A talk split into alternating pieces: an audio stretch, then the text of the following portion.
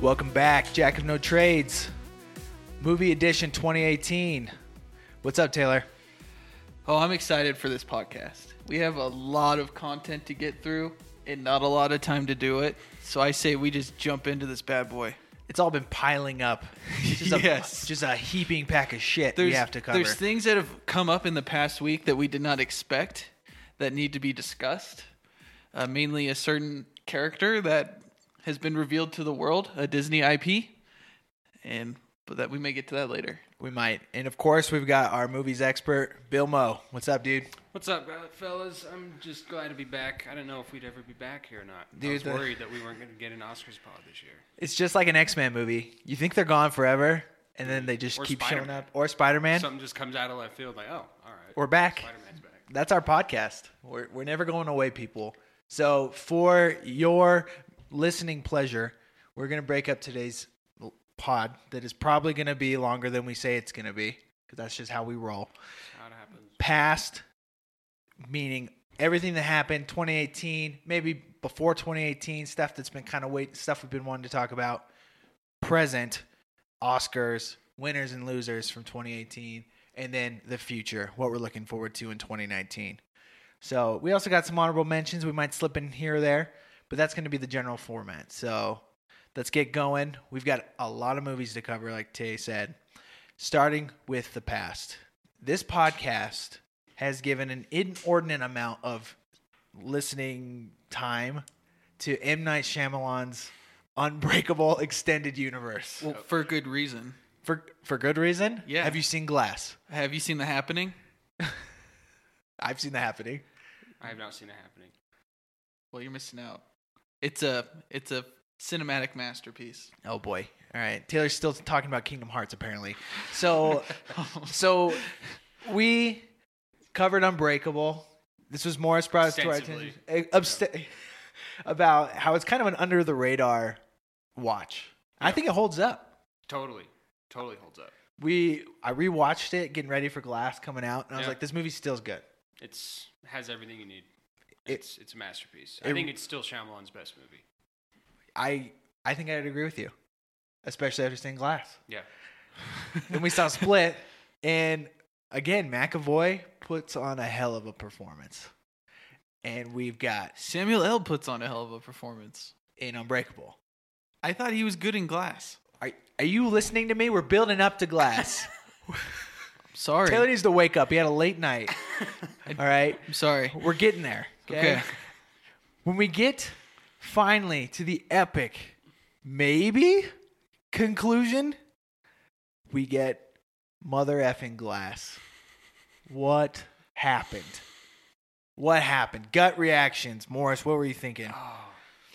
I mean, so we got to talk spoilers. Spoilers are live. Um, They're flying. I think kind of what we talked about. Um, so I, I, we were talking before the podcast. So I, I was actually listening to. If you listen to, uh, I think it's the 2017 Oscars podcast where we we were making Oscar predictions, and we talked about Split pretty extensively in that, and how excited and how pumped we were. Even Taylor's words were um, he didn't think Split was a fluke. He thinks Sha- he thought Shyamalan was back, and we all back. did. I agreed. I'm like, re- no, he's back. regret Glass saying is going to be unreal. And so you can tell the expectations were high, emotions were high for Glass, and uh, like kind of like what Ben was saying earlier. I think when we saw the trailer, we kind of got a little skeptical. I saw some of the first reviews that came out, and I was like, you know, I don't care. I'm still. I got to Yeah. go see this for myself. This is and happening. It's a total shit show. it's a complete and utter shit show. Like.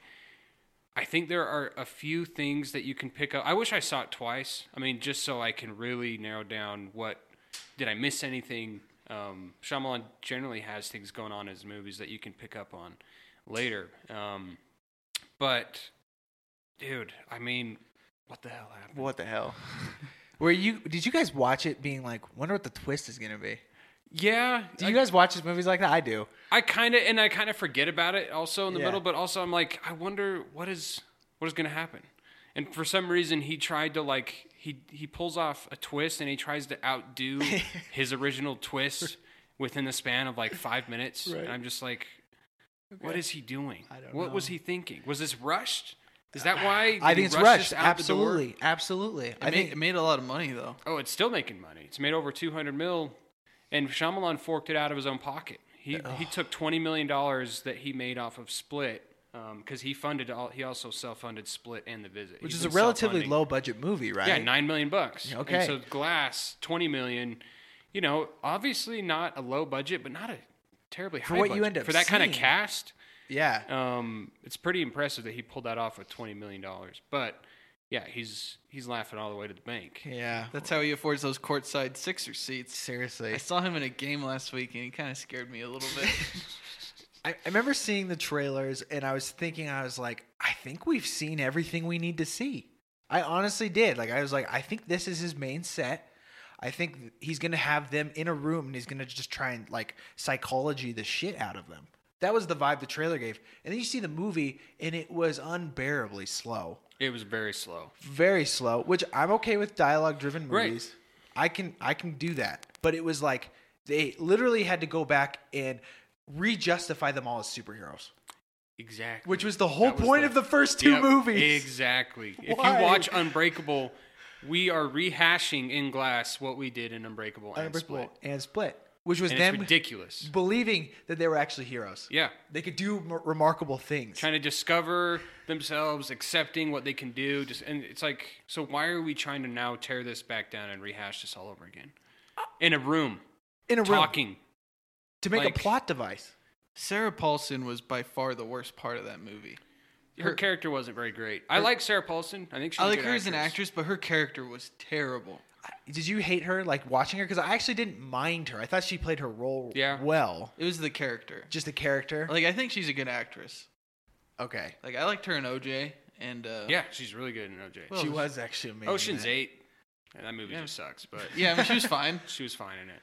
So the the plot of the movie, you get into it, and halfway through, you're going, okay, this is building up to something big, which is what he's teasing Yeah, exactly. the whole movie. What's hard is in the first 10 minutes of the movie, we already have like the standoff with Bruce Willis and the Horde. The Horde. And he's already kidnapped more girls. It's like this feels like he- he's like taking what should have been the end of Glass, putting it at the beginning. Right. Which all right, like do Kinda what- flipping it. Do what you got to do. I mean, Yeah. he's doing he's not conventional by any means w- the way he did Unbreakable and Split, but it it totally didn't pay off, man. The So- way he tries to wrap it up. With the title, y- y- we knew it was going to be eh, Samuel L. focused. Yeah. Right. We knew this was going to be his moment to shine, and I think he shines. Yeah. You don't see him until the second act of the movie. Yeah. really. And he doesn't talk. And he doesn't Till talk. the He doesn't Second talk. act, third act of the movie. which is weird for a Samuel L. movie, and and he is kind of the focal point, but that third act is so abominable. It's abysmal. It's so disappointing. It's abhorrent. I mean, they put Bruce Willis on the bench anyway in this movie. Oh, he's Oh. on. Oh, That was that was probably one of the more disappointing. was he on Xanax while he was filming? it was like they neutered him the day Yeah. before, and he had the cone on. Oh my gosh, we watched Die Hard like maybe like a few months ago. It's like he- freaking he's he's legit. Bruce Yeah, Willis is legit. He is legit. He's totally legit. Funny, you know he he can he can do it. But this movie, I wonder if he had limited availability, and he was just overbooked. but why do you have to sleepwalk through all his scenes? But even then, he he wasn't written in the movie as like a main character. Right. He wasn't. He really wasn't. This is an unbreakable sequel. No. It was. And so like and but it ended up being more about Glass's mom and and Casey. and David Dunn's son Yeah. and Casey Cook than anyone else, honestly. And it's so disappointing. How much time on screen do you think we had all three of them together? maybe tw- maybe 20, 20, maybe. maybe probably closer to 15. I feel like Maybe. at this point we've already been introduced to all the characters. They know each other. There should have been a lot more screen time of them interacting and not just sitting in a hospital together. Exactly. I, I talking. wish this. I, I kind of wish the whole institution thing didn't happen. Burn that shit down. It's a very It was and that's terrible. and I guess that's why the movie he could pull it off with twenty million dollars because Yeah. it takes place in one room the entire movie. I like the idea of Glass manipulating the horde. Yeah. Why couldn't they have met out in the, team city? up. Why couldn't Glass have hunted him down? Been like, we're gonna do some amazing things together. Right. The And then- team up makes sense. Like I said, like in, on paper, a lot of this looks like it could work. Yeah. But the pacing was so damn slow. A lot of it's what we predicted too. Because I think we all said in our split podcast that we knew that Samuel L. was going to manipulate the Horde. I to think do we did stuff. mention that that Probably. he was going to like either work together with David Dunn Yeah. to take out the Horde, or he was going to work with the Horde to take out David Dunn. Right. And that's I think that was foreseeable. So th- so so we have in isolation like McAvoy still brought it. Yeah, I, I think McAvoy had his screen time. Holy cow! Brought it. Like what he did in the first movie, somehow in Split, he somehow passed it. I think in he this did one. all of them in, Yeah. in that final scene. Yeah, he's incredible still. It, it Spoilers was- when he gets shot. so so we have like in isolation some cool moments in this movie not a lot but there's a few let's taylor walk us through the third act like once samuel has broken them out everyone's broken out like- walk us through like at the parking lot or before yeah that? so like they're getting to the parking lot walk us through how the main events happen after this point Okay, so they get out to the parking lot. Then Bruce Willis' his son shows up. Casey who's a pussy Casey Cook or whoever whatever her name is is Yeah, that, is that her Casey name? Cook. That's her name. Yeah. I didn't know if that was the actress's name or No, the it's Anya Taylor Joy is her name. in Okay. real life. i guess the the mo- the person that's the biggest support to each of the three main characters is like prominently featured so Yep, glasses each, mom each support system. is there So Glasses mom, who looks younger than Samuel L. at this point. She is younger, yeah, it's weird. right? I'm like, shouldn't she be dead at this point? Why was she in this movie? Can anyone tell me why we went and saw Glass to deal with to deal with Glass's mom? I So, don't know Why? I don't Casey know. Cook, I get it. She was in Split. So Yeah. they, they aged in real time, right? Unbreakable came out in 2002. the son's aged, obviously. Yeah. Sam, Samuel L. was in his 50s in that movie. yeah. And let's assume his mom was 20 years older than him. She's 90 in this movie and looks like she's like 60. Maybe that's her superpower. That was bizarre. we don't know. Black don't crack. But anyway, She's yeah. She's They never get going out. down. uh, Samuel L. turns off the water for Bruce because he wants to have a little fight, which. And then we don't even get to see Bruce Willis knocking down the steel door. oh my gosh. I was like, why not show that? Why are you doing that off camera? M Night does not know how to film action. period. Period. None. Like he has no idea. It's like freaking like GoPro footage of the stuff you don't want to see. It's like, oh, the door's on the ground now. Okay. Anyway, so everyone gets out. They're all in the, in the I, yard. I get it's cheaper and easier to do Right. because you Cut just corners. you just ex- you just push out a door off camera. Right. It's it's easy. so they they get out to the parking lot. Uh, Bruce Willis shows up, and him and the horde start fighting. And they're kind of just grappling, but it doesn't look very exciting. Like it's kind of lame. It's kind of like old man fighting, if if that makes sense. Like they just kind of like grapple each other, kind of push. Not a lot of punches or exciting action. And then Sarah Paulson, or I guess we think it's the police, but we don't really know. They're not marked as police. well, they show up and they look like SWAT. They look like SWAT. Yeah, they they are do. like goons basically, but they're all watching. And then Bruce Willis detains them so they can't help. But then the horde gets throws Bruce Willis into a water tank. That was gonna drown him in his cell, Yeah. right? hmm So then Bruce Willis is like choking on water for the rest of the third act. Oh, and then his son shows up, finds out that glass blew up the train that Ken, Kevin Waldwell Crumb's dad was on, that So can Bruce we- Willis was on. So Can we stop on twist that for a number minute? one. So this is twist number one. Okay. And side note before we get into that, nobody can swim if they're wearing a poncho. Okay, Michael I saw Phelps your would tweet. Michael Phelps would drown if he had a poncho The on. in poncho the pool, hurts him. right? 100%. That was my tweet. so Yeah, anyway, that like was funny. it's stupid, but anyway, so yeah, So that, that that first twist that we get that that allied, that same train that David Dunn was on, Kevin Crumb's dad was on, right? That, First twist. That works. Right, it does. Honestly, that that was on paper and everything. I thought that twist, if that was it, that works. Because Elijah Price's power, whatever, is to create heroes and create villains. And I Right. thought that was like that works perfectly for me. and it's that also goes- cool because in Unbreakable, he when David Dunn is like feeling the people in the train station again, back at the train station, he feels a woman that's abusive to her son. Yeah, that's right. and that and it's supposed to be him. Yep. And That yeah. That I think Which is that- cool. That was that original connection because Kevin Crumb was originally written in the Unbreakable script, Right. And Shyamalan wrote him out to make a separate movie, which was split with his character. So that completely works. That and I works actually I was like, great. that's awesome. That is awesome. I'm so sad that the rest of this movie didn't work because that's yeah. a great twist and that's a great way to bring it together. So back to Anyway. No, what's, it's good. what's that? What's Bruce's David Dunn's kids? Joseph, right? I think that's his yeah. name. Yeah. Yep. So he had a punchable face as a kid. He still has a punchable face. Yeah. Still So- punchable. He had too much to do in this movie. Way Yeah. too much. So anyway, he's he's kind of whiny the whole movie. Yeah, like, in the first, and then Unbreakable. Yeah. It doesn't change. So he shows up and he reveals that Glass killed Kevin's dad, which turns the horde against Glass. right. And then Glass is basically saying like you should be thanking me because I unlocked your true potential, blah blah blah. And then Which is true to yeah, his, yeah, his yeah, motives, yeah, you know? Yeah. yeah. It lines up. Glass's motives, yeah, perfectly lines up. lines up with what his character is supposed to be Yeah. doing. So then the horde throws glass out of his wheelchair. He breaks all the bones in his body. We get another great Samuel as Glass scream. We go, oh! they was are great. the best. The best is when he falls down the stairs into the subway. Right. And, you know, breakable. Oh, yeah. Right. So, So then, Glass is so down. then the horde is all sorts of messed up at this Right. point. He doesn't really know what's going on. So then Casey Cook shows up.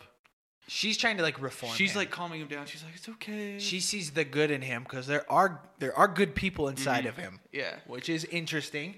Here's something I read Okay. that I could have, I think could have been explored more, or maybe Shyamalan meant to just leave it kind of up to us. But I think Casey Cook kind of has a power, oh. Hmm. and so someone suggested that her ability is to touch people She's like an empath. when she kind of. touches, yeah, to like comfort them and to like because every time she touches um, the horde, he kind of turns back into Kevin Crumb and like kind of calms. And so I think without her knowing it, she that's might be her ability per se is when she touches people that they kind of I don't know what it's supposed to do, hard but it pass on served a as spin-off movie for her. Yeah, and but that's- I- I Right, see right, what it right. you're makes saying. it more effed up for why her uncle. And was if that's the abusing her. case, like it could have been, I I don't know, could have been used Seems utilized okay. a little bit more. But Yeah. again, I thought it was all so cheesy. The way Pretty that was lame, handled. right? The dialogue between her and Kevin Krum, and like, there's no reason for us to n- know why she cared so much about him. And why she came? There was Yeah. no they reason barely for that. had any interaction. She'd had True. zero interaction with Kevin Crumb, like Right. that personality in Split. Yeah. She should have just been terrified. That was of like a the minute movie. It was like interaction. two minutes, and all he said was like, "Kill me."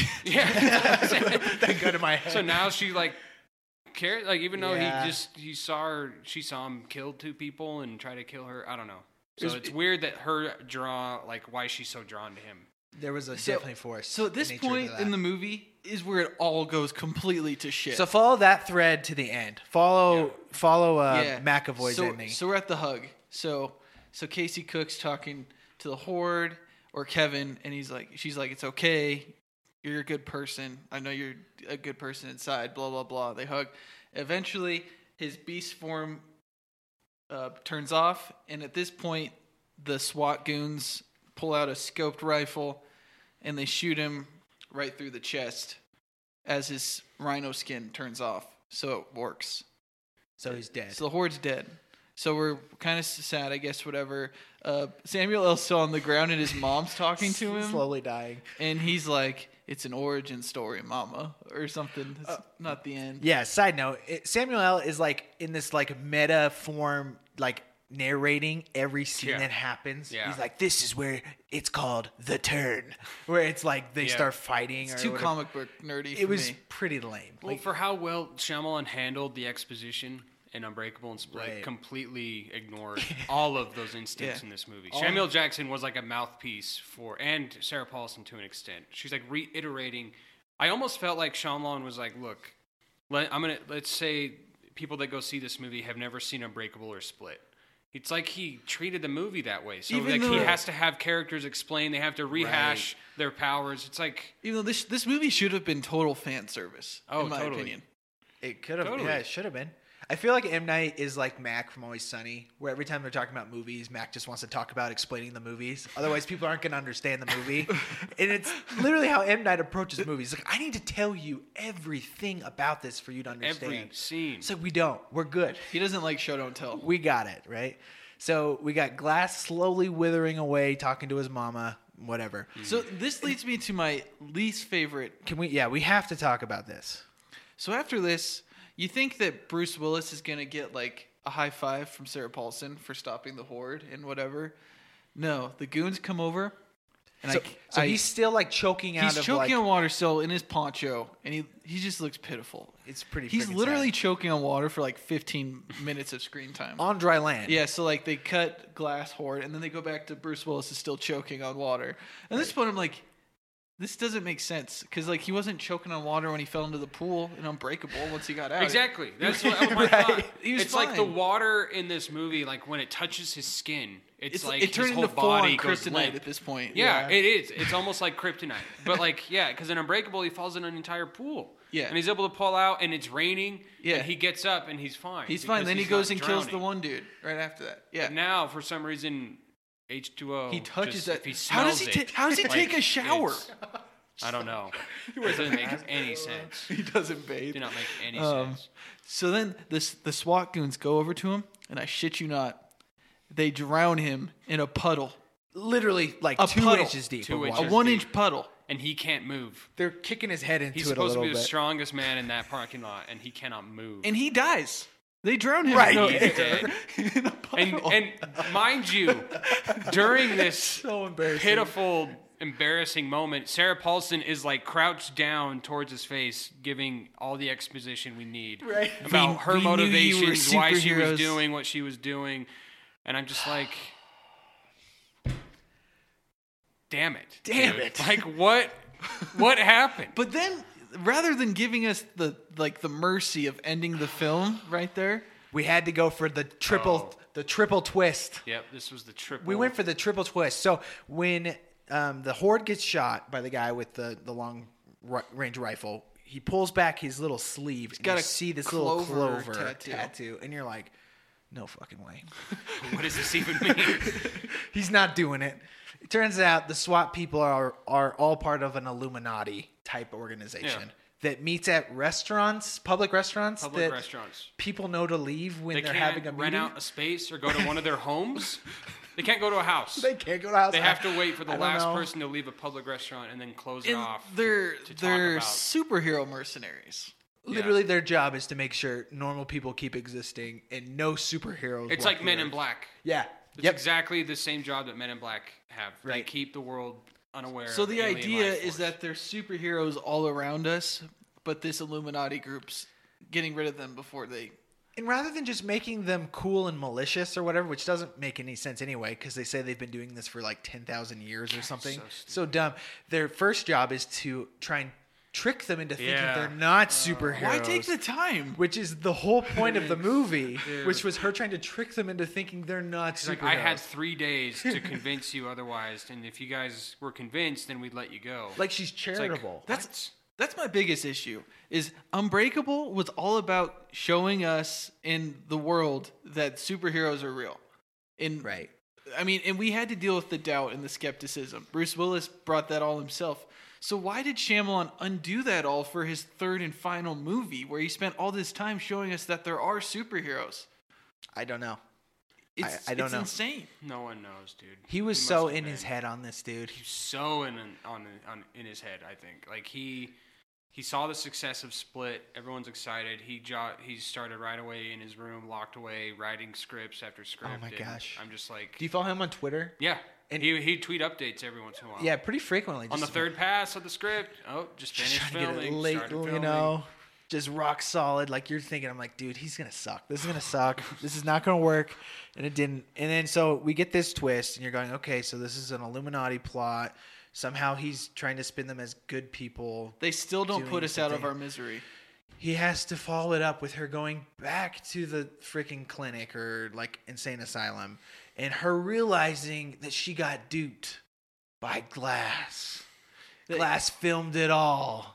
And- all of the super things they did. and he sent it to everyone in the world. And you know what's funny? There's really nothing that crazy that's on that. footage. no, it's hilarious because I've it's like, seen people flip up a car, like lift up a car. You know what I mean? Like it's and Bruce Willis bending a pipe on. Like there was nothing, crazy, in that footage. In our films, in editing, it's in, like there in was no like technology. lasers. There was nothing like was- insane at yeah, all about no. it. Like I was thinking that when he was like, "We're gonna send this film out, and it's gonna prove to the world that superheroes do exist." And I he- was like, You can watch that on YouTube right now. And he And Died then in you a would puddle. then you'd put a thumbs down on it and move on to the next YouTube video. That's what you would do. you would have been like, this freaking video is really low production value. Would that convince either of you that there are superheroes? No. If you saw that video. no, it's like you said. It's like him bending a pipe really slowly. It's like that could be freaking a nerd's rope for all I know. I don't know what that is. And it shows like uh, the horde like run towards him. I've seen people do that. Yeah. I've seen people run like that. Go to a basketball game. The cheerleaders do that. Yeah. Not a big deal. It's-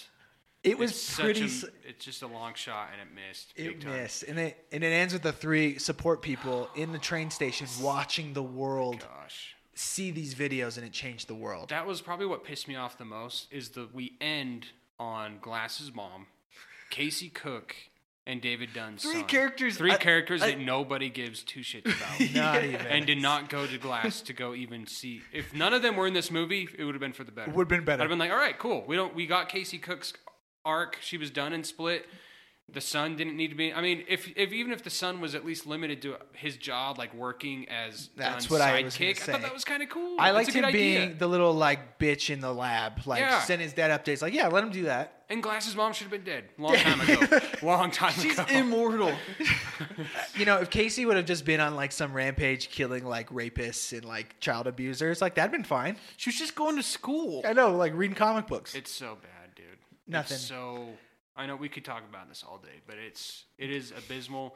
I, I would have loved because I love how they had a reference to like the first Superman comic of him Yeah. put lifting up the car. I would have loved if we had a scene of David Dunn doing something like Something that cool. to like like an emotional swelling of music, you know, at the time. Like there was so many there's so Ugh. much potential for this movie that could have Ah, dude. Such a miss. We're barely into this pod. We've I know. already been going for You know, but we knew this would be a long segment. Right. Easily the, the the probably one of the biggest disappointments in like as far as movies go in my life for expectations. It's- For for him to make Unbreakable and f- feeling like that's a standalone, just great movie. Yeah. And then him for him And to Split. slide in there and sneak in Split like he did, and you're going, holy cow! which also stands on its own. which stands on its It's own. a great movie. You're like, he might have a chance of making a legitimate trilogy here, and he just, it just was trash, Yeah. just straight trash. I, I give it a three out of ten just because of McAvoy. Yeah. If Just a- McAvoy. anything's noteworthy, it's McAvoy and you know, the first twist The first works. twist. Like maybe the first scene of the movie, like I was into it. You know, I thought the fir- opening was great, uh, where he goes into the guy's house where David Dunn Yeah. is taking out Yeah. people. I'm like, It's okay. That's awesome. Like Go it's for just it. showing him work, but then it just goes downhill. It's just terrible. Taylor, if you see M Night on the street, what are you saying to him? I don't want to. Want to. I don't want to utter it on You the want to say air. it out loud? It'd be- Um, okay. Quick recap of other movies we did like for the year. Um, Morris wrote a great piece on hi- their website, In the Mood for In the mood for film. dot net Yep. um, about his top 10. So if you want a deep dive into the movies he really did like from last year, check that out. But the top of his list is one of the best horror movies I've seen maybe in my life. Period. Yeah. I I, think I can't really compare it to any other that would actually be worth referencing because you know when you're young you see a scary movie Yeah. it's different than when you're an adult Oh, and, yeah. like can kind of contextualize things freaking hereditary Hereditary, in my opinion, is the greatest horror film I've ever seen. yeah Um, and it's one of those movies that I think the reason, the main reason why I chose it as my number one, it affected me more than any other movie. It stayed with me more than any Yeah. other movie. Um, but also, I haven't seen it since because I'm scared to go. see i've it. only seen it once Yeah, I saw it once in theaters, and I have been very hesitant to revisit it. Not Hail because Payman. freaking Pyman, Payman, dude. Dude, that movie is, and what's crazy that is that it's Ari Aster is the director. It's his first movie. that's insane That's his first movie, That's and he insane. and he has a second movie coming out. did this he year. do a few short movies before Yeah, he had some did- shorts. he did some that shorts I, never, right? I don't know what those are about. so but- can we say that i think hereditary has one of the best trailers of all time oh yeah, honestly oh yeah, marketing is fantastic. because that movie set because because we talk about this trailers set the stage for what you're expecting when you Yeah. see the movie it it completely throws you off the scent Oh, 20 minutes into Hereditary, Oh my you're gosh. like, all right, I have no idea what's going to happen in this movie. You're in the like, dark. You kind of have an idea. It looks like the, the daughter is like, it's a possession movie. Right. Something's a spirit's in her. We've seen this before. She's 20 got- minutes in, it throws all that out the window. throws it out leaves you going and which is the biggest element you have to have in a horror movie is Yeah. uncertainty. It's a real slow burn. Too. Very Yeah, slow. it's It- over two hours, and I didn't feel it. Didn't I? Wasn't feeling. Some I people wasn't that we, checking my watch. I think that I talked to about it were like, "That was boring. That was this." I'm like, because it's because it's not relying on jump scares and, No. and tacky horror gimmicks. no. That's what I liked about it. the imagery, the cinematography. There are some images where holy like cow! you have to keep you're second guessing yourself as the movie. You're like, did I just? What was that? So, Like, did I just? I thought did I some just of the see that? effects that they had were really cool. Yeah. too. Very cool. Like during the seance, Yeah, oh yeah, like that was that was well done. this is a seemed spoilers legit. pod, by the way. So, yeah. so if you're, we're gonna just drop bombs in here. So just letting you know again. But I've always been scared of stop, like stop animation claymation type scenes, like freaking like Rudolph the Red-Nosed Reindeer, the Abominable Snowman scared me as like a seven-year-old. I'm Like that thing's freaking weird. This movie, s- they use these set pieces that is Tony Collette's artwork Yeah. like she's making scenes that end up being like representing parts of her life or fears from her It's life almost like uh, therapeutic, you know, for her. like Right. it's kind of a way to. Wh- which sets this super creepy ambience that you're like oh my gosh like you just see scenes like you're like "Oh, that could not have happened yeah, right but they probably did happen and it, it makes this whole world where like you said with the cinematography when they light up like the treehouse at night yeah. you're like what is going on in and then this like when world there's like a dark room. and, Yeah. like, when she's up in the corner. oh yeah I remember watching there. There's that scene where she's up in the corner and Uh-huh. the son's in the bed, and I'm just watching. When my wife is like nudges me, she's like, "Do you see that?" I'm like, "See what?" Like I didn't even see. I didn't notice it. So I'm looking. I'm like, "Holy shit!" Like Yeah. she's in the corner. If I'm I like, did- it's so. It, it, it's just so meticulous. Like in every aspect of how he. I thought it approach was that I thought it from. was He knew realistic exactly what he was doing. too. Like their relationships together. Oh, like, like yeah. the way that they The dealt dynamic, the with family. yeah, the way they dynamic. dealt with grief. Like it Dude. felt like that's how a. I mean, those people would handle it. Spoilers. Yeah, if the you- mom and the son. Yeah, dude. if you were responsible for your sister's death, I mean, I feel like he would probably just shut down. No, rather he's, than- he's wrecked the rest of the movie. Yeah, Yeah. I mean, and it shows. It's not just something oh sad, and then he can move on from it. Like Right. this is there's so much to dissect, um, not only from a horror standpoint, but from like the family dynamics. right Like it's yeah. I mean, Didn't- the fact we Didn't Ari Aster say that it was he th- considered it a family drama, yeah, right? Not it's not basically so what much, it is. which is what it is. he like at its approached core, that as it he did that first, you know, and then added the horror second, which right? dude, it's the the last ten minutes of that movie. Oh my is gosh! some of the most Ooh. disturbing and just I, I can't even like the, the way I was feeling through that that movie. It stayed with me for a few It's sick. days. So I, I think we saw it with we saw it with uh, it was me, Ben, and then Ben's wife. Yeah. Natalie. She's been on the pod. Yeah, Um, she she doesn't have the same I think tolerance for horror as as we do. Yeah. She was very disturbed, if My I wife remember hated that correctly, movie. coming out of that movie. She's like, "Why do you take me to stuff?" like that?" she will never watch it again. I, yeah. I, I remember my wife liked it, but she's like, "I don't do Satan shit," and I was like, "Yeah, well, we we literally created Satan in this movie." So, I mean, whenever you throw in a bunch of naked old people in the woods, like I'm gonna be scared a little bit. so if you like horror, that's definitely one you got to see. Check out Hereditary. Hereditary is a It's much unreal. watch. It's on Amazon Prime. Yeah. Side note, quick side note: How are you guys feeling about Jordan Peele's upcoming new movie? I'm excited. Yeah, I think it looks good. Get Out was good. It's not as good as people say it is, my opinion. Um, but it- this looks I like haven't seen it since. I haven't revisited Get Out. I saw it. I've once seen in it theaters. twice, and seeing it the second time, it's really like it's all like you can't un, like you know sometimes you want that first experience time of Yeah. Mm-hmm. watching a movie. You, you cannot get that with Get Out. You see it once, you know. I it. just love how he fuses comedy with horror. yeah. It makes it like a unique movie experience. right. No, it was Get Out is good, and Us looks like he's really leaning into the horror side, Yeah, right? that looks good. So that looks But interesting. definitely some comedic elements to it too, yeah, from the trailer at least. he's not too like serious. Yeah. which is which is good for those kind of movies because I think you need like a balance. Um, another great movie from early last year, 2018, uh, that February. last February that I really liked. I've only seen it once. Black Panther.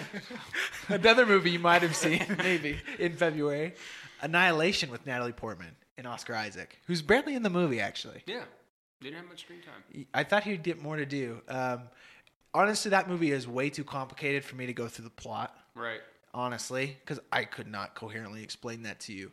But the way that movie looks, the psycho- psych- psychological madness that she slowly falls into, and that's throughout the plot of the movie, and that ending scene, dude. whoa, with the music, I was mesmerized. it's it has to be watched. Like you have to see that. Yeah, it is a visual feast. It My is. goodness. like on audio and visual, you're just Yes. you're glued to the screen. So if you if you have no idea what the movie is, so the whole premise is that there's almost like a it's almost like an upside down in Stranger Things type Yeah. realm, but it's it's like a light prism. So the light starts out bended out, really really extreme, but then it comes into the prism like a dome. equilibrium. It's like a dome. Yeah. So the closer you are to where the two realms meet is where it's normal, but the further out you go, the weirder it gets and the more distorted it gets. So it's like altering like biology. Yeah, So visually, as they go further out into this like dark world, it like gets even weirder and weirder and more distorted, which you I thought say- was really clever. as far as like the the, you know horror movie of the year, Hereditary, but the horror creature in Annihilation is the kind of thing that haunts your dreams forever. the bear, the screaming. Oh, the screaming bear. Yeah. dude. That That, thing- was disturbing shit. It was.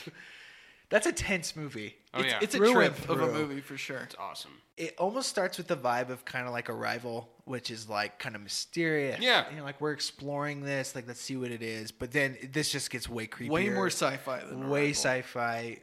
It's it's really Well, really like the video footage that they find of like Oh, Oscar Isaac that in there, and, creeped like me out, cutting open the dude. guy's stomach. Dude, it's some weird. Some It- cult it's shit. a it's a great sci-fi. It really is. It's worth at least one watch. You won't know probably what happened. I don't know what happened probably. It's kind of left open ended, but it's it's worth a watch. It's really good. And then on a completely different note, Taylor's got a uh, So- what he wants to throw out into the So universe here. reflecting on last year, I had a lot of fun going to the movies in February and March. Another hidden gem I thought in February was Game Night with Jason Yeah, Bateman. I really He's- like. yeah, that was fun. That was a good. That's a Great good comedy. Jesse couple Plemons. comedy. He, he killed it. He's killing it everywhere It's the he best goes, movie that man. He did in a long time. It's just honorable mention for that. That was a that's a good comedy if you're looking for one. Um, but in the so bad it's good category, I really enjoyed Hurricane Heist. Seeing that in theaters, I don't know if either of you have seen. I haven't it. seen I it. didn't watch it. It's the same director as uh, the first Fast and Furious movie. Yeah. And Stealth. Oh, stealth. Yeah. Nice. So, So the whole premise, if you don't know what it is, is there's a group of people that are trying to rob the U.S. Treasury during a hurricane. But it takes place in the Florida Bama coast, nice. and it's just completely over the top and asinine, and the acting is terrible in it. So Is there who is there any actor or actress we know? Uh, it's got uh, Kim from uh, from Taken series, Maggie Grace, okay. oh, okay. We're in trouble. and it's got That the girl can't uh, even run. it's got the dude the dude from uh, Black Mirror, the one who uh, can see like where you can play your memories back in the first season. I can't. I don't know. Oh, that- okay. I don't yeah, know yeah. that guy's name. Yeah, yeah. That dude's the main. The British guy? yeah. Okay. So anyway, Is it not a ripoff from Hard Rain?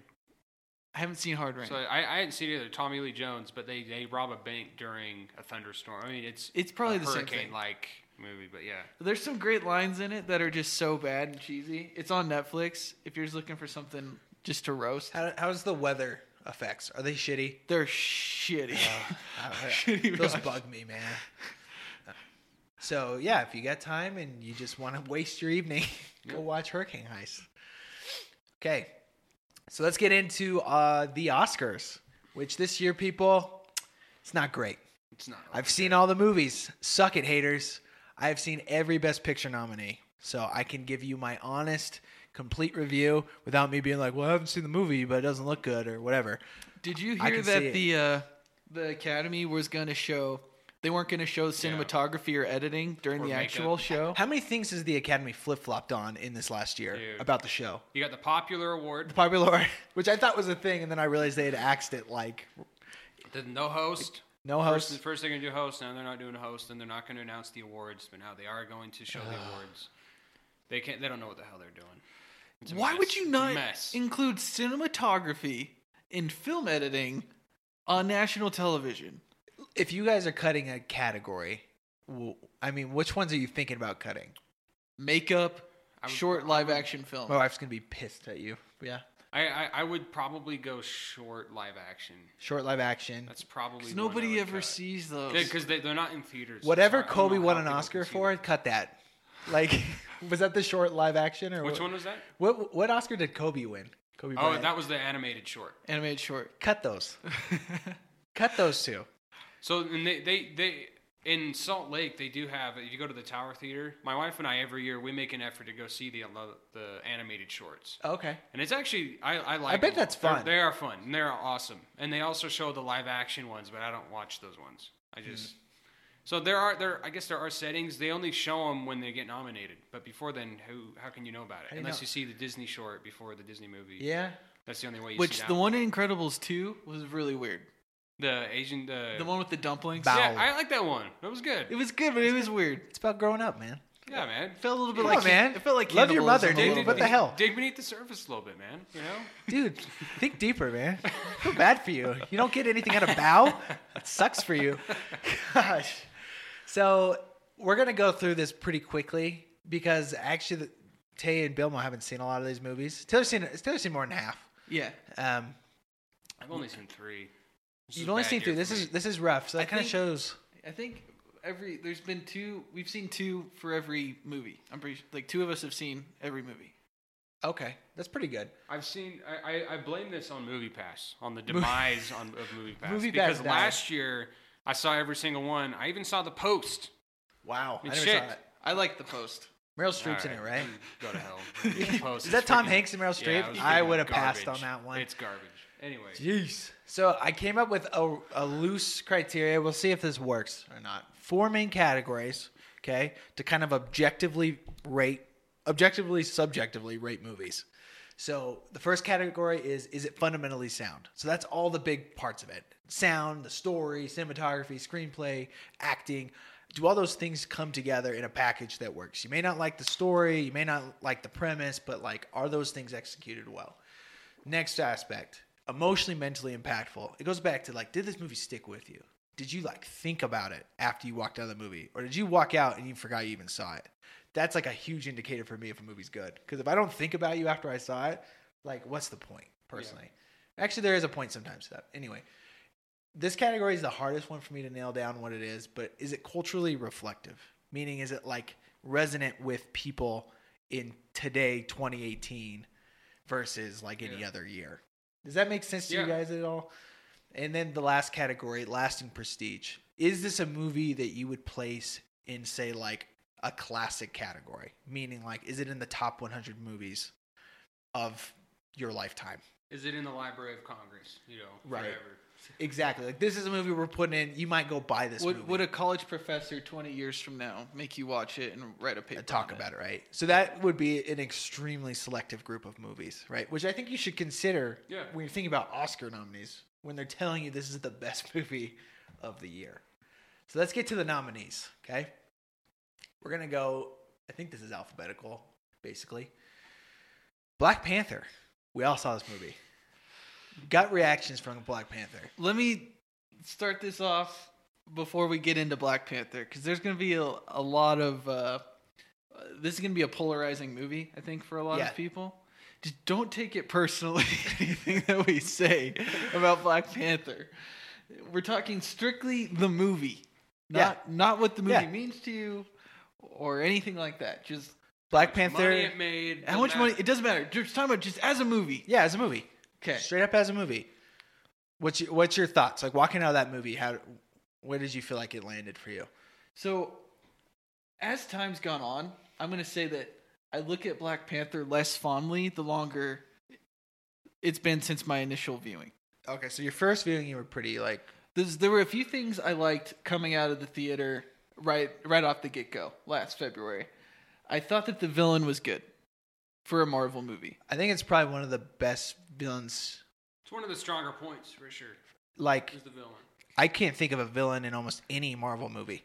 Period. because he actually had motives that you could understand and you can see where They were he's coming from interesting. and he's not pure evil he's just got a different outlook Perspective. Yeah, he was badass and like he had like a an angle he was so working. that was really my favorite part of black panther but when you really think about it it's straight up lion king the plot. yeah Yeah. So, do you just want to run through the categories? No, uh, I, I guess Morris, what was your yeah, gut on? gut, it- I mean, yeah, Black Panther, dude. It's I, I'm taking it for what it is, which is a Marvel movie. That's what it is. I don't know that it's doing anything more or less interesting than you know Thor. You know what I mean? Like Doctor Strange. Doctor Strange, like, Spider-Man. it falls probably if I'm looking at in the Marvel canon of movies, it's about falls right in the middle. It's better than Iron Man two, better than Thor two, it's better than Captain America one probably. Um, you know, I mean, it- better than Avengers two, but it's not as good as Guardians. It's not as good as uh, Infinity War. Thor Ragnarok. Not as good as Thor Ragnarok. I would say Iron Man.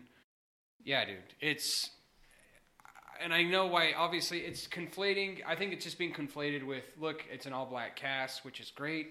Um, and it's made all this money, but that is not what the best picture nomination is about. Right. It's not.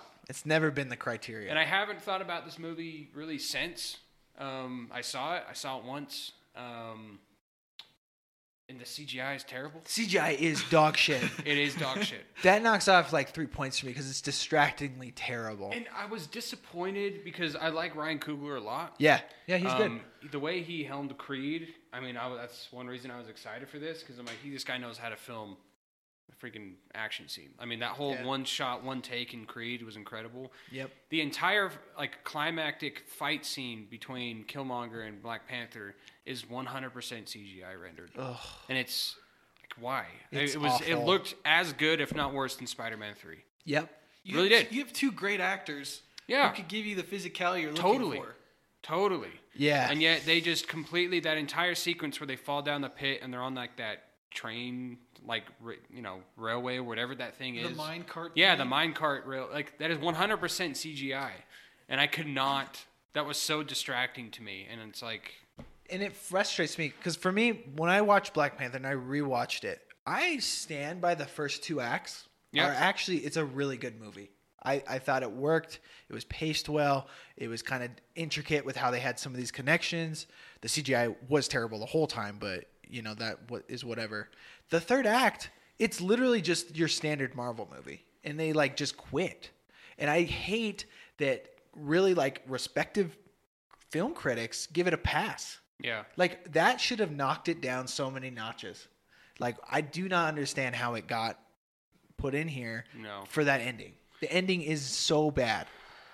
It is not a good movie f- because of the ending. And here's a here's a gripe I have with uh, the plot. Here's what doesn't make sense to me. So the whole thing is, you know, you the, you have that challenge to be the king of Wakanda, right? Uh-huh. And he beats out that guy um, from that other tribe. He wins. So Michael B. Jordan comes in and challenges um, Chadwick Boseman and T'Challa. T'Challa. T'Challa, and he beats him. Yeah. So why are they not okay with Michael B. Jordan just being the king? He did it fair and square. Right. And isn't Right. isn't Black Panther the one who kind of undermines the system? The system and, And what he are the throws rules? Which is Wakanda. weird. What It's are like the rules of Wakanda? Like, if you lose a duel, can you like rebattle them? I don't even know. even if that's the case, he didn't. it's because he 'cause came remember from a they- different tribe, right? That's why he got to, to challenge him again. Well, did he? I thought. Well, I I mean, don't like, remember. Because what they do is like when they go to the waterfall, they ask the certain tribes of Wakanda, like, "Would you like to challenge for the throne?" And Yeah. then nobody does, like, because they're like. But then "We you have to be respect him." blood, don't you? Because it was because Michael B. Jordan was discovered that he has a bloodline, right? And That s- he has the right to challenge. exactly because he was part of a tribe that didn't, you know, offer up before, but now he's blood. So and then he's they a think blood. he's dead.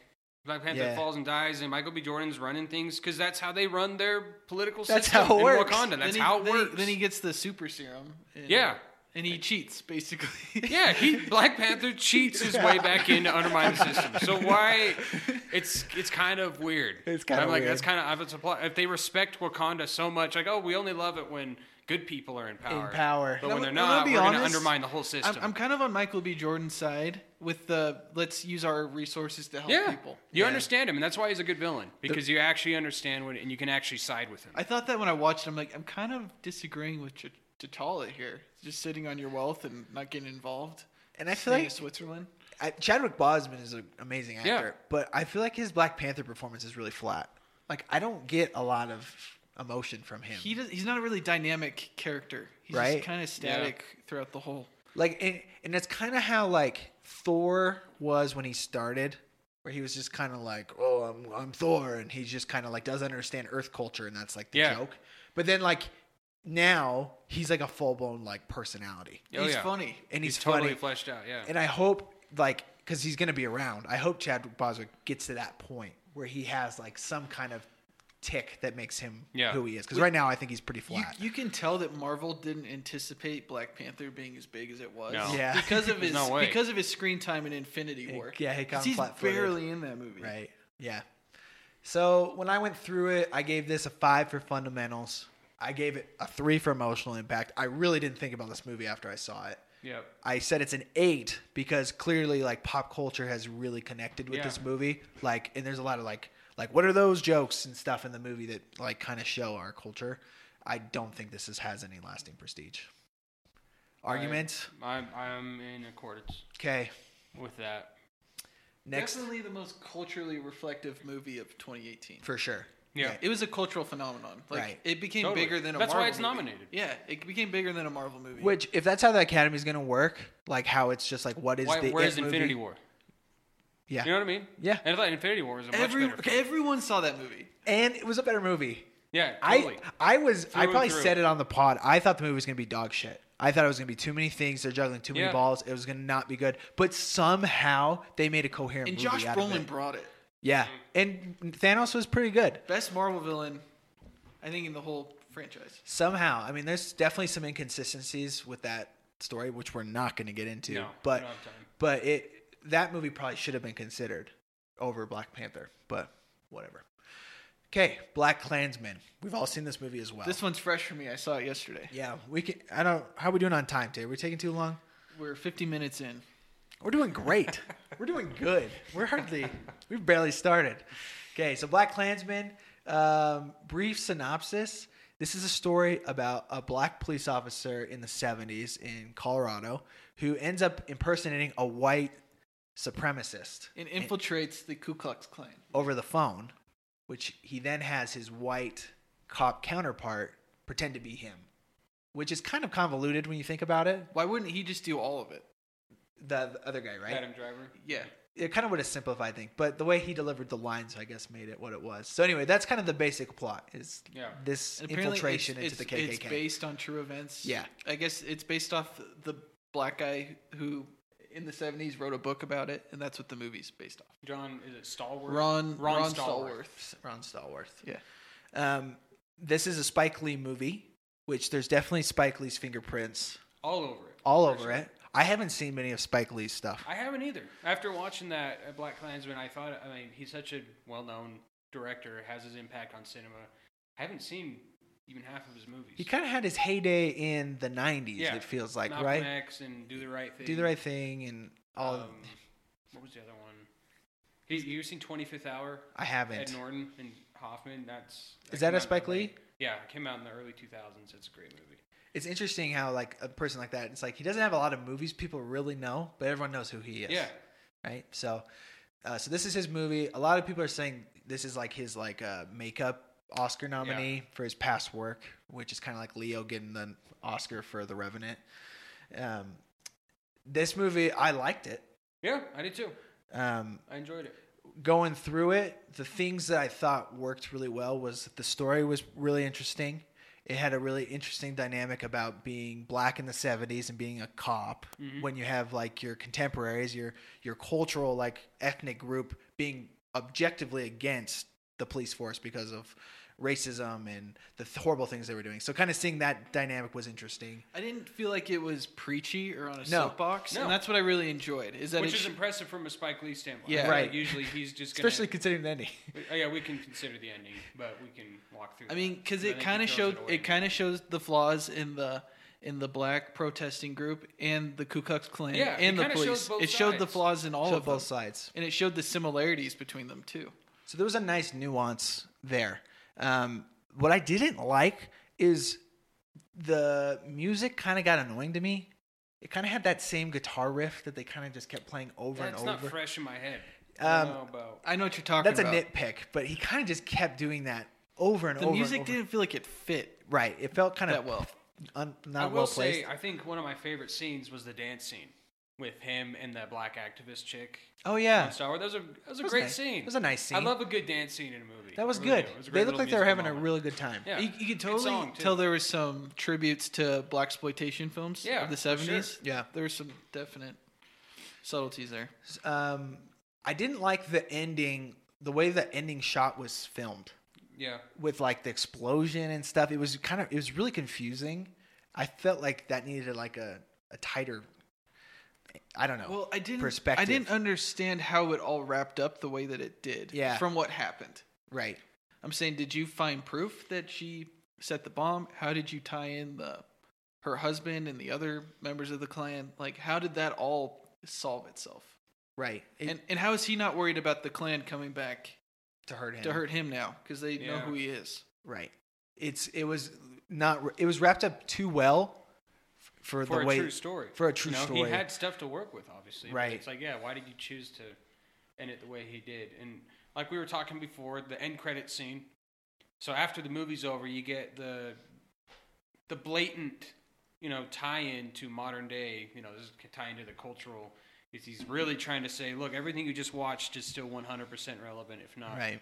more prevalent today as far as Trump's America, Trump, you know, and they show clips of the Charlottesville thing, which is awful. And then what, what I didn't like about that, I mean, Spike Lee, it's not surprising really coming from Spike Lee. He likes, he's an activist filmmaker, like he wants to get his points across and everything. But what I didn't like is it c- completely contradicted, I think, the feeling that I was feeling throughout Black Klansman. Like, you know, like we have our racial differences and there's bad stuff that's going on, but like it shows how they we work together and Yeah. it shows how they can resolve and there's still good in people. And I kind I like that. I like that drawing that connection and that's how I felt. And then I see the Trump thing and I'm just like, oh, Yeah. It's kind of throwing it out the okay, window. yeah, you just threw all that out the window, and it's, like, yeah. As soon as he showed that footage, it was like he grabbed a hammer and he was just beating me over the head. exactly. Like- and it was just like, dude, Yeah, I agree 100%. And it, with the movie itself, they show this uh, like horrible white cop that's a Yeah. racist throughout the movie, right? And it's always like how's that guy going to get his justice? And at the last scene of the movie, they show them tricking him into indicting or in um what's the word? Essentially showing he is a piece of Self-incriminating. shit. Self-incriminating him. Working together, you know, black cops, white cops, and Yeah. they take him away, and it's like, okay, we're making Yeah, so wh- progress, White, cops and black cops can work together to take out shitty people. Exactly. That's what it is. It's like, Right. And I there's like not that. sides. That was like that was a nice part, you know? And then it was like they're all together having a great time at the bar. Like that's a great way to end the movie. And then they put that part in. yeah. Then it just Like, it throws oh. all that to shit. And I'm like, now I'm leaving the theater with an awful feeling. inside. Right. Like, why? Why? It's just don't know. it's I not a don't like it. place. It's not a place to like taint your movie like that, Right. like at the at the last minute. And he was already kind of on the nose, like subtle references to like Trump and like Which you is know, fine. like from David Duke and everything. Yeah. Which is yeah, it's like I, that's fine. That's fine. But then you just you you you're preaching to us. Was that Topher Grace? Yeah. yeah, Topher Grace was David. was Duke. great. He's good. I like He's that. really I good. enjoyed those phone call scenes. Yeah. They were funny. They were Just- really just him funny. trolling him. Yep. Yep. So there's definitely some great movies in this movie. Um, I give it a probably a six for the fundamentals, a five for the emotional impact, a six for the bigger statement, like for the cultural reflectiveness. And then I didn't think this had any lasting prestige. Yeah, lasting prestige is hard. That's g- that's a tough category because That's a hard um, one. It's not it's not common a movie's going to stay with you the way like Hereditary would. You know what I mean? Right. Like it's got to like really In a edge its different way. way. in. But yeah, I'm gonna give it a seven on fundamentals. I, w- I waffled on this. You, 'Cause you could convince I me thought higher. it was. A, I thought it was a well-made movie. I didn't feel like good dialogue. Yeah, I felt like it was well written. I thought it flowed pretty well, uh-huh. and yeah, but I, I don't think it's gonna be one that we're gonna be talking about for decades Right. to come. Right. It was trying to be that that culturally representative, but I didn't. I didn't think it was nuanced enough at the end by throwing in the riot footage Yeah. because it it was like too long too. It wasn't just like a minute. It was like probably five or six minutes Of the last of part. straight riot footage. Yeah. People get Yeah. hit by cars and stuff. Like it's pretty ex- extreme. yeah. Okay. Um, but So he, these next few, I have not. You guys can. I might ask a few questions, but I have not seen these next. I'm surprised you haven't seen Bohemian Rhapsody. I'm surprised too. Okay, Are you a Queen fan? Sure. As much as anybody? I like- yeah, I mean, I like if their songs come on that I know, I'll I'll keep it on. I like Queen. I'm So not a huge like fanatic. yeah, this movie is the definition of a like a popcorn movie. It's the equivalent of just seeing like a Fast and Furious movie. You're gonna sit down, you're gonna watch it, you're gonna see some stuff, you, and if you're into that, you're gonna love it, and you're gonna walk out and forget you ever saw it. That's how I felt about this movie. Like, yes, it's fun. They they had some music I knew, some music I love. Some of these shots are like really like on point. Rami Malik is really good. Like he's great. Um, but at the end of the day, it's not a great movie. I I would not put my I'm a pretty big Queen fan, and I really enjoyed it. I really enjoyed the performance scenes. I thought they were really well done. That's what everyone Right. says. Everyone I talk to say the pro- like the the concerts concerts are great. is like it's just eye candy. You Yeah. know, that's that's why you're there. when you really feel the energy that was probably there, right, like you get to experience that. you do. Obviously, we weren't alive when they were in their prime and heyday and, and touring, and so you get to experience that. And having watched a lot of biopics, like on musicians and stuff, I'd say the the music scenes are are pretty exciting. I'd say that's like on par with. Have you seen The Doors with Val Kilmer? I I haven't haven't. seen that. Those are pretty good too. For me, I gave this movie a five. Uh, the acting is is good. Uh, The music's great, Will obviously. Rami Malek pull off best actor? Do you think? Not in my he won opinion. the SAG. He won the Screen Actors Guild. He's the Award. favorite right now to win, yeah, and he won the Golden Globe. So Which he f- probably which feels more like people want to tribute Freddie Mercury, right. you know, post death more than anything, because he's good. Like he's not like yeah, I heard he's pretty solid. like how would you say he's bad? Like I don't I don't see any way to knock him. No, he he had a great performance. And if you- Right. if you put side by side footage of him Right. and Freddie Mercury, like it's and he had to wear those giant teeth. those teeth implants. Yeah. It's extreme. Like he, yeah. and I, I haven't watched a lot of footage of Freddie Mercury, so I don't know exactly how on point he is. But like, it's a very convincing role. so like after I saw this movie, I went and watched the Live Aid performance. Uh, It's like spot on. spot on frame by frame. Hmm. Yeah. So, but there's a lot of controversy with this movie as a whole, with the Brian Singer. Brian Singer and the director. We, we won't go into any of that, but. Um, for me, I gave this a five for the fundamentals. I gave it a two for the emotional impact. I gave it a four for the culturally reflective because people still love Queen, and I don't think it has any lasting prestige. It's definitely a meh. It's a popcorn movie. It's not one popcorn you're gonna movie. be thinking about. It's not one. Let's say 20 years from now, people are asking like, a "What crowd movies?" pleaser. You got to see It's a it. crowd pleaser. Yeah, and they really had a lot of revisionist history going on. a lot, Other which than makes that. it hard because you're you're trying to tell a, a true story, right? That's what it's supposed to be, and it's like the facts are just all over the place. So it's distracting from that point. All right, any other comments? Okay, cool. Uh, I'm the only one that's seen this one, the favorite. This is by Yorgos Lith- Lanthimos. Yeah. Uh, he directed The Lobster and The Killing of a Sacred Deer, which I like both of those movies. Um, a Killing of a Sacred Deer, I think I liked more, even though it was way, way darker than The Lobster. This movie is a fun balance for him. It's not quite as heavy as The Sacred Deer. Um, it's it's tighter than The Lobster was because the, the Lobster felt kind of like disjointed at parts for me. Yeah. Um, this is it revolves around three characters: Emma Stone, uh, Rachel Weisz, and Olivia Coleman. Olivia Coleman's the queen. Rachel Weisz is her like trusted assistant, and um, Emma Stone is the cousin of It's like Rachel competing Weisz. for Right. It's just like it favor. says, like the favor of the queen. And so the queen is.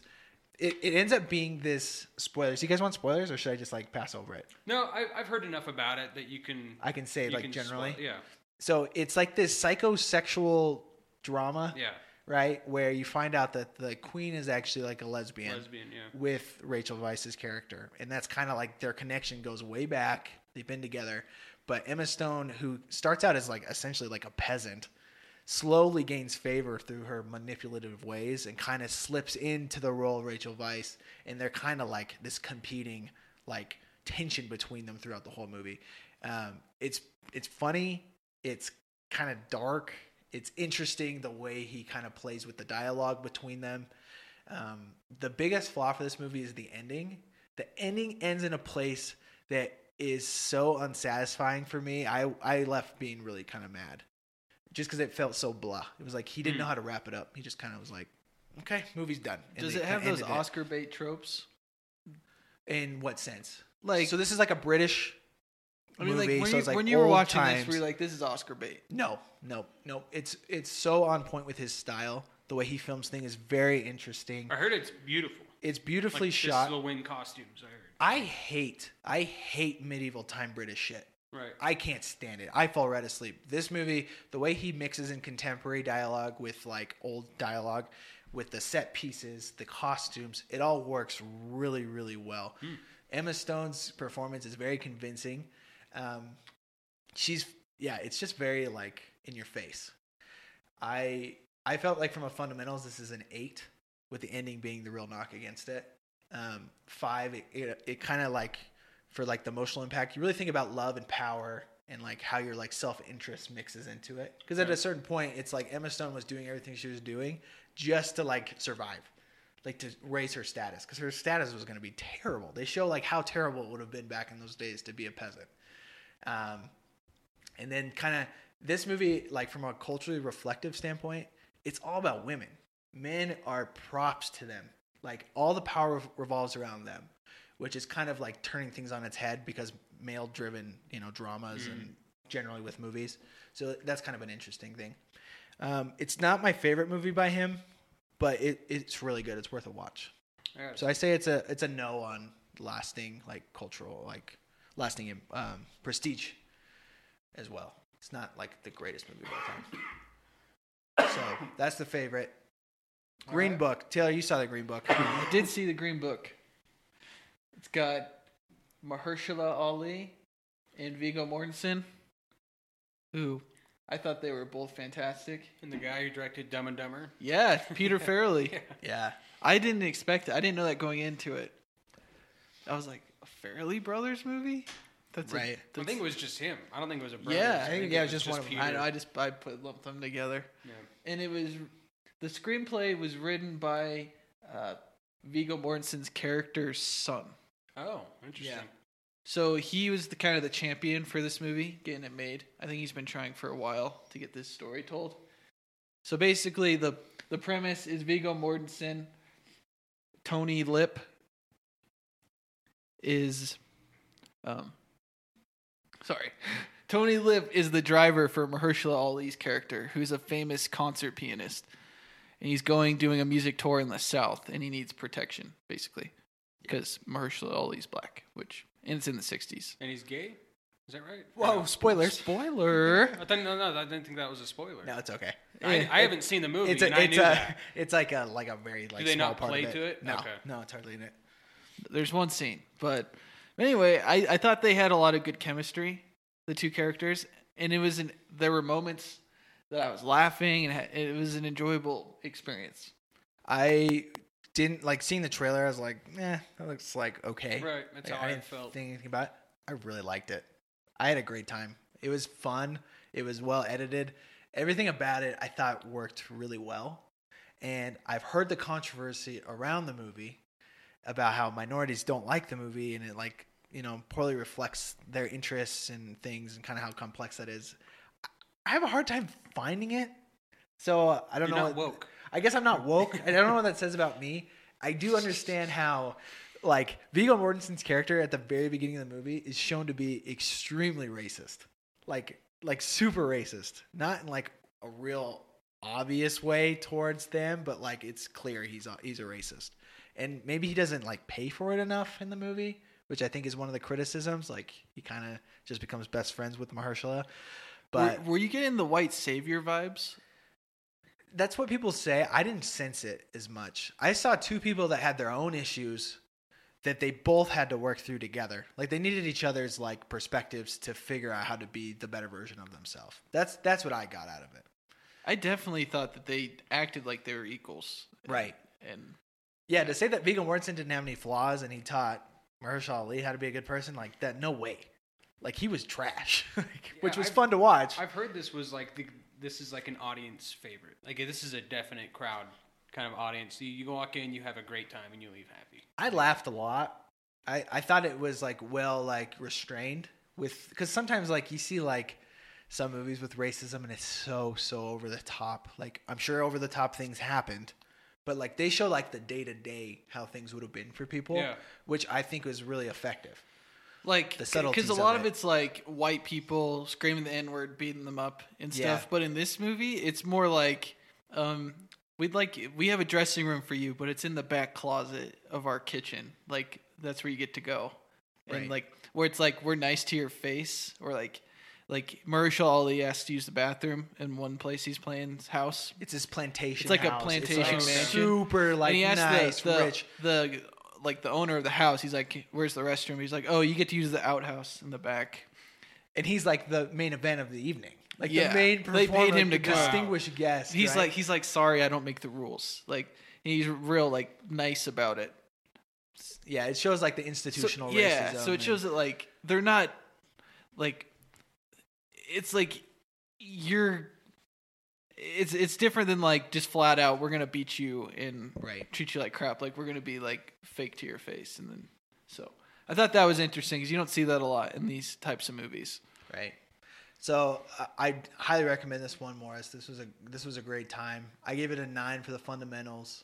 I gave it a seven on like the emotional mental impact, just because of like their friendship and just kind of the subtleties of race relations. Um, five for like cultural impact, but I still don't think this is like a lasting like pantheon movie. I think it'll be one I look on fondly Yeah, in the future. Like if it, I see it on a Netflix list or whatever, like oh that was good, I like that. But yeah, I don't see lasting prestige. right. It's not a must see. It's, it's yeah. I would see it. You'll be better off seeing it than not seeing it. Yeah, right? And it's PG thirteen, so you can see it with your family. You can tell your parents to watch it. It's it's good. All right, we're almost done. Roma, you've seen this one. So I have seen this. you one. get to take the synopsis on this one. All right, so Roma um, takes place in Mexico City in the 1970s. It surrounds this somewhat, you know, wealthy family.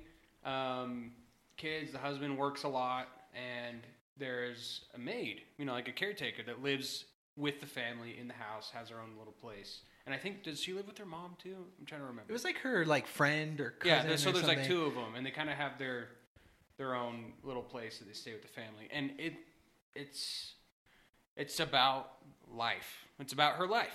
Yeah. I mean, in this time, and it's about family in that time, and that's as like basic and general as it gets. I mean, um, what I liked about this movie is it didn't feel like this was really trying to be about anything right. like I mean, it is about stuff. I mean, you can grab stuff from it, but it wasn't trying. It didn't feel like it was going in with a message it was trying to get to you. This is just like a very honest snippet, you know, take of someone's life and the tragedy and grief that's involved, and kind of the, um, you know, shortcomings in life, and then also kind of what we need to realize in life, what we need to appreciate Yep. that's in our life, and amidst all this chaos and all this stuff that can happen curveballs that happen in our life, and it's kind of just a beautiful movie It's in weird to every sense see. of the word. It's weird to see black and white high definition. Yeah, it is the most one of the most, probably the most beautifully shot movie I've seen this year. Yeah, It looks incredible. it's surprisingly effective the way he shot everything. So Alfonso Cuarón, um, he did Gravity, and he did uh, what's the other one? Children of Men. So he's talented director. He knows what he's doing, but it's in- it's just an interesting choice. I mean, uh, like like I said, like I, I I don't know that there's like a main message that the movie's trying to get across. You're just it, it reminded me of Manchester by the Sea. It's similar. This is like a foreign, older Manchester, where Manchester was just a snippet of this guy in his life dealing with issues in his family. Very real, honest take on Yeah. someone's life. Same kind of thing with Roma. It's just different time period, different person, um, different things that happen, and it's it's really sad. Yeah. I told my wife you will not watch this movie, especially Oh, no. while you're carrying our child, because Yep. there is a devastating scene in this movie. Um, you also see some nude karate, which is interesting. Can we, of all these Best Picture noms, and I'm even including for Adam McKay, uh, Dick Cheney in here, the dude that knocks her up is the biggest villain of all the movies. Oh, dude. That guy is the biggest piece of shit. Yeah, he totally is. Nude karate guy, Yep. which was pretty not necessary. No, Now I it think was about that really scene. bizarre. Pretty bizarro. I mean, it just shows how off that guy was. I mean, he Yeah. was. Yeah, dude, that guy's a piece of shit. I Um, hate that guy. so yeah, I mean, that's kind of my take. It's a very well directed, beautifully shot, ma- like masterful work by Alfonso Cuarón, and it's just it's a beautiful movie. And what it this is the odds-on favorite to win the Best Picture. The By only- odds. I mean, again, I for only having seen three of these movies, um, I think what might not lead to its win, or what, what will lead to its win, is the fact that um, it's nominated for best foreign film as well. So it's nominated for best foreign movie and best picture. Two for. So it's going to win foreign film. Yeah. I'll be very surprised if it doesn't take foreign film. Should we put some But money down? We could take. We could put some money down. I put money down on foreign film for this. Okay, let's do Um, it. Let's move Best some picture, capital. though, that's what's so weird about this year's Oscars. I cannot gauge any of these movies. I I, can't don't think either. anyone can. There's no sure shot. And p- seeing, I mean, again, I haven't seen. You have more of a take than I do on that. But, But like I said, I don't have a clue. Like it doesn't make sense. Like I don't know like the criteria they're using when you look at the different movies we have in here. it's so bizarre to see like Roma and Bohemia next to each other. Like, It's are those not bizarre. two completely different movies? If uh, or Black could- Panther, for hell's Black sake, Panther. I- Black honestly- Panther and Roma are in the same Category. category. Right. Like that makes zero sense to me. It's all over the place this year. the that's Oscars do not know what they're doing. They really don't. I don't get it. Uh, Roma w- was beautiful. Yeah. And Netflix, like, they're up in Props to their quality. Netflix, yeah. Wow. Like they're really finding some cool projects to work on. Um, again, this is like a minimalist movie though. Like if you're going into like like be entertained, it's not for you. No, it's a. It, this is an art house. This is it's an art clearly house like movie. an art house movie. Dialogue. There's no. No, it's not really even like it's not. I don't remember it being that funny. It's It's- it's really just like it's kind of the same with Manchester. There were kind of funny moments they could Yeah. throw in, but like, yeah, it's just a snippet of real life and really shitty things happen. Few and then- gut punches. Yep, and then kind of some real beautiful moments. that end Beautiful up moments. happening as a result. So, good, really good movie. You want to give us your scores? Sorry, you're kind of Um, being influenced by my scores. No, when I look know because I, I I kind of agree with your score. So you have an eight for fundamental. Yeah, I I, I might even go. I might push that to a nine or a ten. at- You could fight that as a cinematographer. Cinematography and realism. Um, number six is what? What's the category? for That'd be six? like emotional impact, like it lasting with you. I'm gonna go. So you have a six. I would go seven or eight. Give you the feels. Yeah, I, mean, I, you're I welled definitely- up. I cried a it's- little bit. If you don't well up, I, you you might not be human. It's got to be a seven or eight if it gives you the feels like that. It's yeah, I- I definitely think for a welled up. woman, it would be more impactful. Yeah. And I wish I saw this in the theater. My brother saw this at the theater and I think you would I would have had a much different experience Yeah, having experienced that all at once just on the big screen. yeah. Like I, t- I paused it a few times to do Exactly, some random things. same. It changes the experience. Netflix definitely tempts you to change your viewing experience. Um, and then This what would be was- cultural impact. Yeah, cultural impact. Yeah, that uh, you have it a four. I'd probably agree around that. It's not trying. I mean, it's definitely a, probably for the time. You know, it probably got the cultural aspect Yeah. right. I wouldn't know, but it looks like. So you're he saying it, nailed on it the probably head. reflects a really small portion of the population, like that could Yeah. relate to this scenario. This Yeah. was a love story project yeah, like, for like Mexico in the the, director. seventies. I think this Quaron's reflection of his childhood. childhood Yeah. growing up. So that kind of makes sense. Um, and then prestige. You throw it in there? I don't know. It's hard. Did you throw it in there? I didn't. if it wins, does that affect its lasting prestige? I don't know. Eh, maybe. I don't know. I just don't ever see myself saying like, "This is a movie you've got to see." I mean, look, Moonlight won. There's no I haven't lasting seen Moonlight. prestige in that movie. I haven't seen Moonlight. No, no one's talking about that movie anymore. You know who people are still talking about? La La Land. people are still talking I'm about not La La talking about Land. I'm La La still Land. watching that movie because it's a great movie. Crash. I still like. I actually like. I, I'm You in a wanna- very big minority. You're a huge minority. I hated in that. Crash. I actually liked Crash, and I still. Morris like is Crash. on two camps where he's uh, the biggest minority. uh, Nick Cage and Crash is a great movie. Hey. He's he's turned out to be right about Nick Cage, but we can get into that Cage. later. No, Oh, that's a different pod. Anyway, so yeah, Roma, um, Lasting Prestige. I mean, from a filmmaking standpoint, yes. But as like a movie, am I gonna remember this forever? Am I gonna rewatch it anytime soon? No. But it's So- one if you're a film buff and you want to make movies, it's one you should probably check out. It is one. If you're a professor, you're you're probably showing. You're students. showing it. Yep. It is very. like, It is extremely well crafted. It is. by every sense of the word. Yeah, if you're a film nerd, you'll want to watch this movie. Yep. Okay. Now here's my finally my favorite. favorite? My favorite. A Star is Born. I I guess it's time to let the old ways die. I think so. I I love this movie. You lo- This you movie- love Bradley Cooper's drunken mumble for two Yeah, hours. Jackson You're Maine. into that. Yeah. Lady Gaga's massive nose. I don't. stumbling around. Yeah. I thought this movie worked. I liked it all. I thought that the the Have Have we all seen this one? I haven't seen this one. So, So this like- is one. I I wish I tried to go see this. I'm, I will see it before. I know my wife really wants to see it. Um, we'll get around to seeing it. I wish I had, but so haven't had time. time. My wife really liked this movie, but her favorite movie, like I asked her last night, like, what's your favorite of these movies you've seen? She's like, I'd pick Bohemian Rhapsody. What? no way. yeah, because she loves Queen. It's like, Interesting. like for people that are like normal, like I think they just A casual moviegoer. the movie that made them feel happiest is the movie they're gonna pick is the best picture. And she's like, why do I want to be like think about A Star Is Born anymore? Like after I saw it, because it's a freaking bummer, right? But for me, it was like that dynamic between Gaga and Bradley Cooper was so believable. And the the way that you had one guy coming down off the top of the mountain and somebody else going up at the same time was a really interesting reflection point. The one thing I don't like about it, i- as far as its relation to the Academy, is the Academy eats up anything around show business. Which is weird why this movie is not getting any love. Which I thought this this would be the clear favorite just based on that alone. That it's all about show business. Right. I mean, you, you get some great performances from Sam Elliott, but he's barely in the movie. Yeah, he's he's got maybe three or four scenes. Like, I'm always curious how they figure out who the supports are. yeah. Like Adam Driver, like yeah, like he was in the movie the whole movie. Yeah. Sam Elliott's like he showed up in like four scenes. And I've maybe. heard he's really good. he's great where when he's there. they're good scenes. I think it's literally him just backing out of the driveway. It's that look he gives. Drip. that did not look like it. but- I wish I would have Please filmed never Taylor's do that face right now.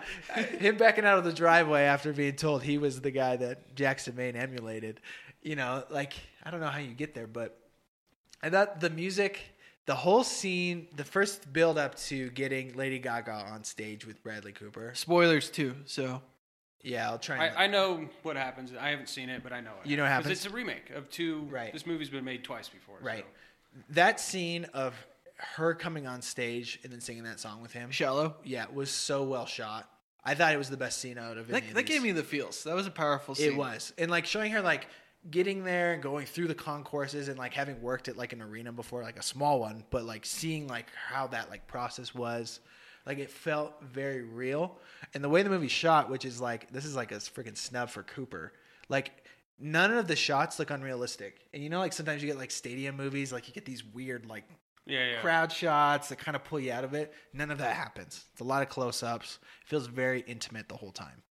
So Were you as impressed with Lady Gaga's performance? I as- loved her. I, I felt she was very convincing. I felt like Bradley Cooper was doing most of the heavy lifting as far as the I acting. disagree with that.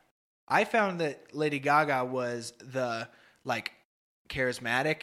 I thought she could perform. She was performing everything she was doing on screen. So was Bradley Cooper. But like I thought that she was the real star of the show. That was my opinion. Yeah, You thought, but you thought Bradley was more the yeah. I felt like he was kind of doing like like I said, like doing the heavy lifting, like giving her stuff to work off of.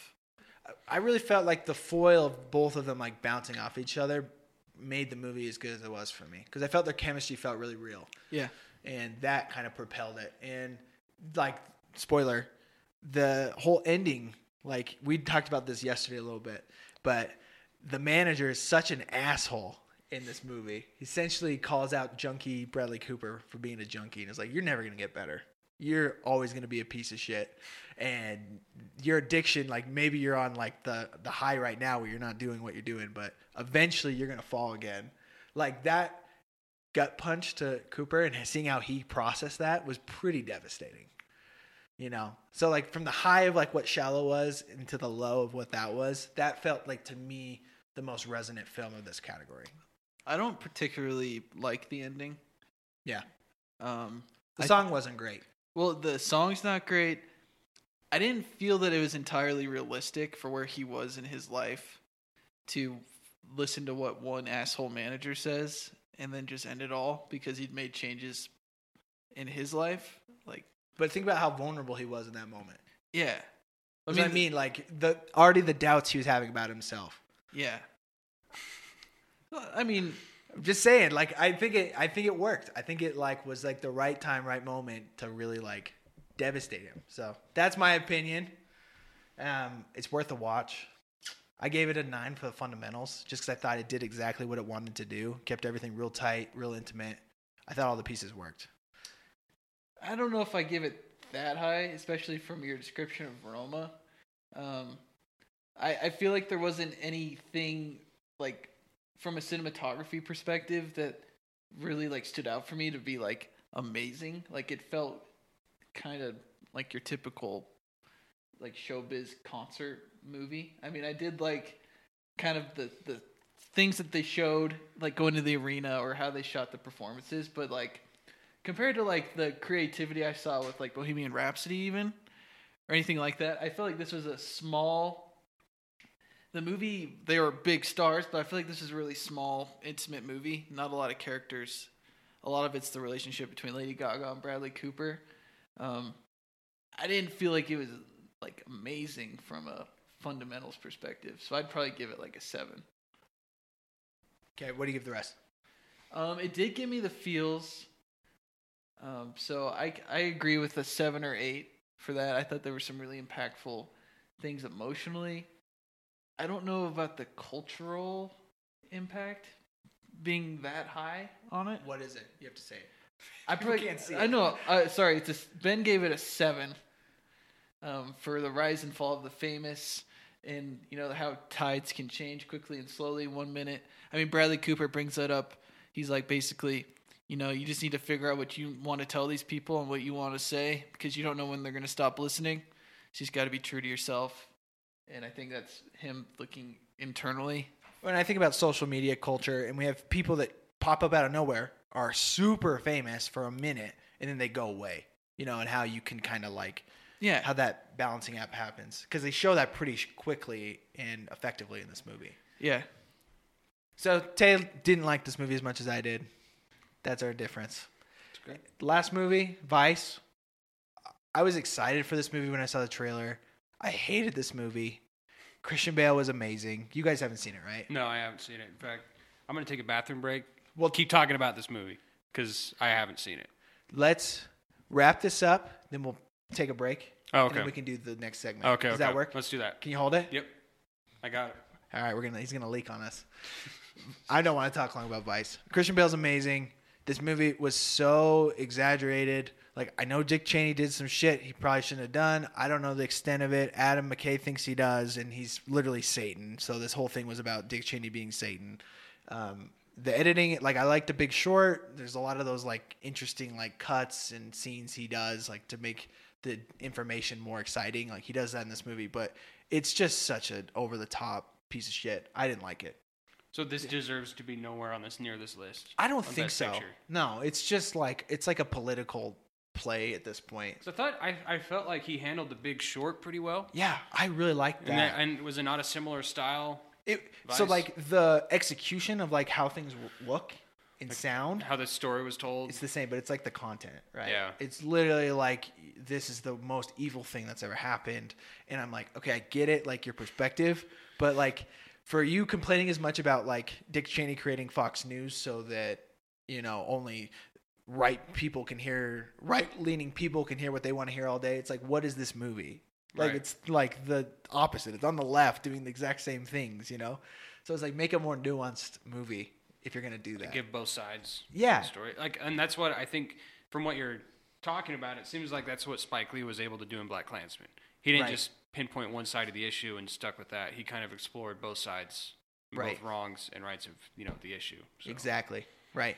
So this movie, I gave it a four, only for like the presentation of things, because like he does find a way to make it interesting, like the narrations. Jesse Plemons narrates the movie, um, and he does good, and the performances are on point. Obviously, with Christian Bale is so believably Dick Cheney, it's scary.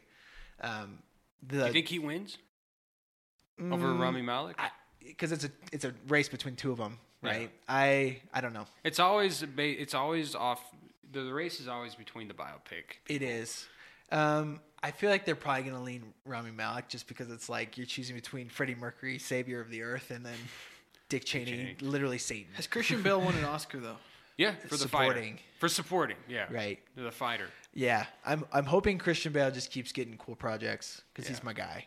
So like, This doesn't change. This movie. this- No, no, this not at shitty all. movie doesn't change the way you no, feel about no, Christian and Bale. like I said, he did his part right. It's the way it was directed. Yeah. And if you ever see this, you'll know what I'm talking about. Um, so yeah, I didn't I didn't think this had any emotional mental impact for me. And same with culturally reflective. It's like it's it's just do- it didn't work, and so definitely not in the prestige Hmm. category. All right, guys, those are our nominees. I pick A Star Is Born from what I've seen. I think uh, that Roma's probably going to win though. you think Roma takes it? I, I, I hope it does. Yeah, But I just from what I've heard, I mean, how is I don't know. It's this year's Oscars is just such sucks. a mess. doesn't make sense. Everything about it just doesn't make any sense to me. A lot of these movies are the fact that they're just nominated in the same category. I would like to see Roma take it, but Yeah. um, it just seems like they might pick a crowd pleaser, like Green Book or Bohemian. Green Book, it's it's honestly for me, it would be between Green Book and um, Roma, who I think is going to win. But I think the controversy around Green Book would probably keep it out. Hmm. So if I I, don't was- think Stars Born has a chance. Best I don't Picture. think by odds it says it has no chance. It's like the bottom. you got to trust the Vegas odds. I, I think so because they're You trying have to to make trust money the off of Vegas it, odds, right? yep. So like, if I'm picking for my personal picks, I would go A Star Is Born, Green Book, and then the favorite. That would be my choices. Hmm. So So I liked, I liked Klansman until the riot footage. Like I thought that that was a, No, I, I, I agree. I think that movie works. I think it deserves to be on there to the extent I don't know. Did it, but is it on there because Spike Lee's been screwed in the past or no? I don't know. It's hard to know what. Because I think he got, he's nominated for director as well, right? yeah, yes. And so people are saying that because he lost for Do the Right Thing or like wasn't nominated for Do the Right Thing, you might get this. um, that I think this is why he was nominated. And a lot of people get those kinds of Oscars. Hmm. They're like, oh, he didn't get this, so he didn't win this, so we'll give him one for this. I don't know. and the Academy's in shambles right now. Let's be Yeah. honest. Yeah, it is. But the weird thing about Bohemian compared to the rest of these is it was not received well critically. yeah, at all. it got if you look really at Rotten bad. Tomatoes, Yeah, it's that's got what's like weird. a it's got like a ninety percent audience favorability, and it's got like a fifty percent critic favorability, which is really weird because Interesting. most Best Picture nominees are all received well critically, which, Yeah. which is really That's weird. weird. That is weird because like that's a good point because the people that make up the academy are critics and industry people, Which is right? bizarre. I'm like, how did it make it if it wasn't received well critically? I don't know. Because all the rest of these movies, I were, mean, yeah, but the crowd pleasers sometimes I don't know. I guess find a way in. But Sneak in. I think don't that's know. where it's going now. I mean, the, the fact that they had the most popular film category. Do you think we would have seen Bohemian and Black Panther that's a good point. move to that category? Yeah, if are- that had been made. Are these the carryovers from that kind of a? Because these are the two movies that don't fit in with the rest of these, right? For the Yeah. most part, And maybe Vice too. I don't know. Maybe according to what Vice. you said, I don't know. like how is that a best picture win based off of? Loaded cast, I guess. I don't know. Controversial topic. I mean, I don't I know. mean, it feels like The Post. Like The Post was nominated because it was Meryl Streep, it was Tom Hanks, it was Steven Spielberg. yeah, could be. Amy Adams got the uh, supporting actress. So if Nod. I remember correctly, with um, A Star Is Born, it got nominated for, I think everything but Best Director. As far as like, Yeah. it's like, how do you get all these other nominations without the director? That's the Ben Affleck uh, treatment right there with It's Argo. It's just, it's just kind of bizarre to me. I don't So know. I think before we wrap up the Oscars, I do want to point out some obvious snubs that were.